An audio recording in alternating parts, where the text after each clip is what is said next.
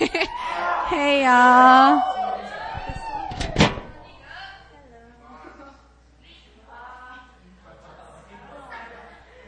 I don't know why I'm up here, but anyways, I feel like this coming to Korea has been a training season for me, and God has broken me in so many ways because in the past, Tina was... I had really low pride and an identity issue, and God freed me from that and all my bondages, and that's a different testimony, but from all my bondages, all my problems, and like I had an issue with I guess secretly trusting people because I'm very good with protecting myself, and my whole life I've always been the shy, nice girl. Secretly inside, I wasn't really shy. But outside, it was all a way to just cover myself and just be like, ooh, holy, holy, sort of holy, but not really. And so my whole life, I was always just that kind of girl that was just in the side, like just a quiet one. Maybe like to my friends, I probably was like a rock to talk to. So I would just like listen. It would all come in. And I would just be like, yes, yes, yes. But I had nobody to do that to. But anyways, coming to Korea, God has freed me from just my identity issues. And I remember the first week, Pastor Christian, the whole, Friday Fire and, and a lot of the Sunday worship, the beginning month, it was all about confidence, competent, and boldness. And I was like, snap! That's me, Lord! Because that was just the beginning point. And that's exactly what I needed, was to become confident and bold and competent. And then Yonsei hit and Emmaus came. And I don't know why, but I just said, yes, I would like to be student leader. I'm like, I don't know. I really don't know. But I did. And I'm like, this breaks away from all my, comfort zones. It really plays. It literally, presses all my buttons.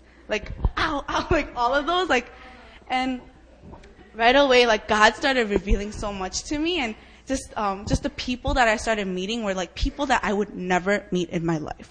They would kill me. In the past, they would literally, press every one of my, yes. David's pointing at him. 'Cause his humor doesn't work with me, and I would have just been like, snap, I'm just gonna stay away. But, just people that I met, they would just not work with me because either they're going to hurt me like crazy through their words, because some people are just really blunt and they'll say what's in their mind. I'll be like, oh, even though they don't mean it, it's just the way that they talk. It's just the tone of voice. And just those little things would literally hurt me like crazy. And now I'm not like that at all. But God has broken me in that way. And just the people that I made, he actually for so long, I would always be like, God, I want to minister. But I never gave him the chance to let me minister. I would, make everything sound beautiful, be like, if it is your will, Lord, if it is your will. Just to make it sound beautiful, but secretly I'm like, no, not yet. And so just with, prayers, people, pastors would always pray for me. They'll be like, sister, you're fearing, you're sad, you're blah, blah. I'm like, you are praying for the wrong person, mister. But coming here, it has been the same. And now he gave me insight into say, he's like, you have been fearing. And I'm like, yes, Lord, I have. You have been sad. Yes, I have. So just being a student leader, he has given me the chance. And I feel just with all those things, just the people that I've encountered, they've all been a blessing to me, but it's also been, for me to become a stronger woman of God, for real. And so, yes. And he's also been moving in me. Obviously, I'm interning at the orphanage, and he's been moving in me. I always wanted to serve. So he let me first serve as a student leader, and he's like, you need to first become a strong woman of God before even ministering to the children. You need to have an identity in me, in Christ. And I'm like, yes, I have. And so the orphanage ministry, I actually just thought of interning, just helping out for the 6 months of just volunteering as a teacher. And one of the first prayer meeting, John Michael was talking about how there's one more spot left for interns. And for some reason, I'm like, is that me? I'm like, is that me? And I just applied, and not right away, it wasn't like, yes, Tina, you got it. It was a process. And I remember at Andres Bissoni's, like, Mi Jeong-eun was like, oh, we're going to Sanglok. Before that, we're going to Sanglok, and we're going to, you know, pray about it. And I'm like, yes. But I already got it. I already, like, advertised to everyone, I'm not going to see you this week. I'm not going to see you this summer. Don't call me, because I'm going to be at the orphanage. And he opened doors right away. That day, I remember at Andres, he opened doors. And now I am at the orphanage, and I am serving at the orphanage. To tell you the truth, I was scared out of my mind. I wanted to cry. The first day, I really did want to cry because Erica didn't come. They said she had the disease. They said she had, you know, swine flu. And I was like, oh my gosh. And then there's these two Canadian girls. They're the sweetest girls. But, first of all, they're not Christians. So it was difficult. But also they had their little bond thing. So I was like in my room by myself. I'm like, Lord, how am I going to do this? Erica's not even coming for a week and a half. Like, first of all, like actually, Erica's not coming for a week and a half, but we had to share a room. So I'm like, at the same time, I'm like, thank you, Jesus, because I don't even know her. And I'm like, I have to share like the same bed with her. I'm like, thank you, Jesus. And you know, she's coming at the right time because they have like bathroom construction right now. So that would have been so stressful on her. So thank you, Jesus. But, it would have been stressful on her. The bathroom issue is really hard, and she has enough as it is.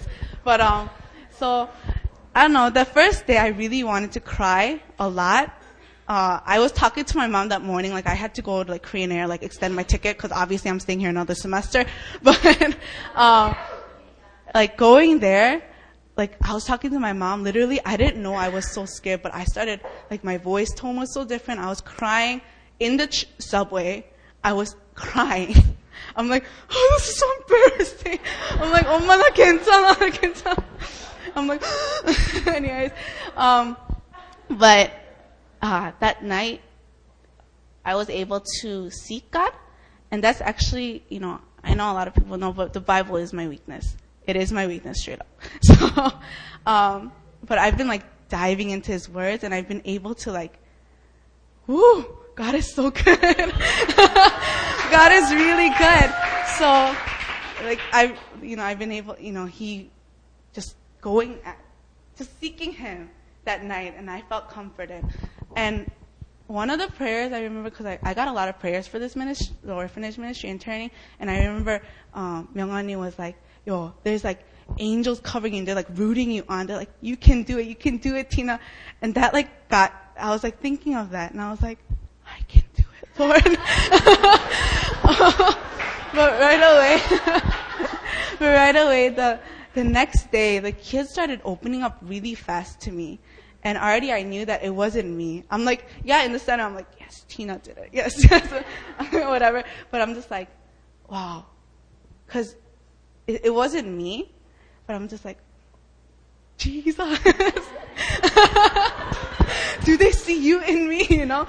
One of those. And I'm just like, whoa. And these kids started, like, opening up so fast within this week, just 4 or 5 days. They're like, I feel like I feel like you've been here for like months. And I was like, that just hit me, because I'm like, Tina the human cannot do that. Tina the human cannot do that at all.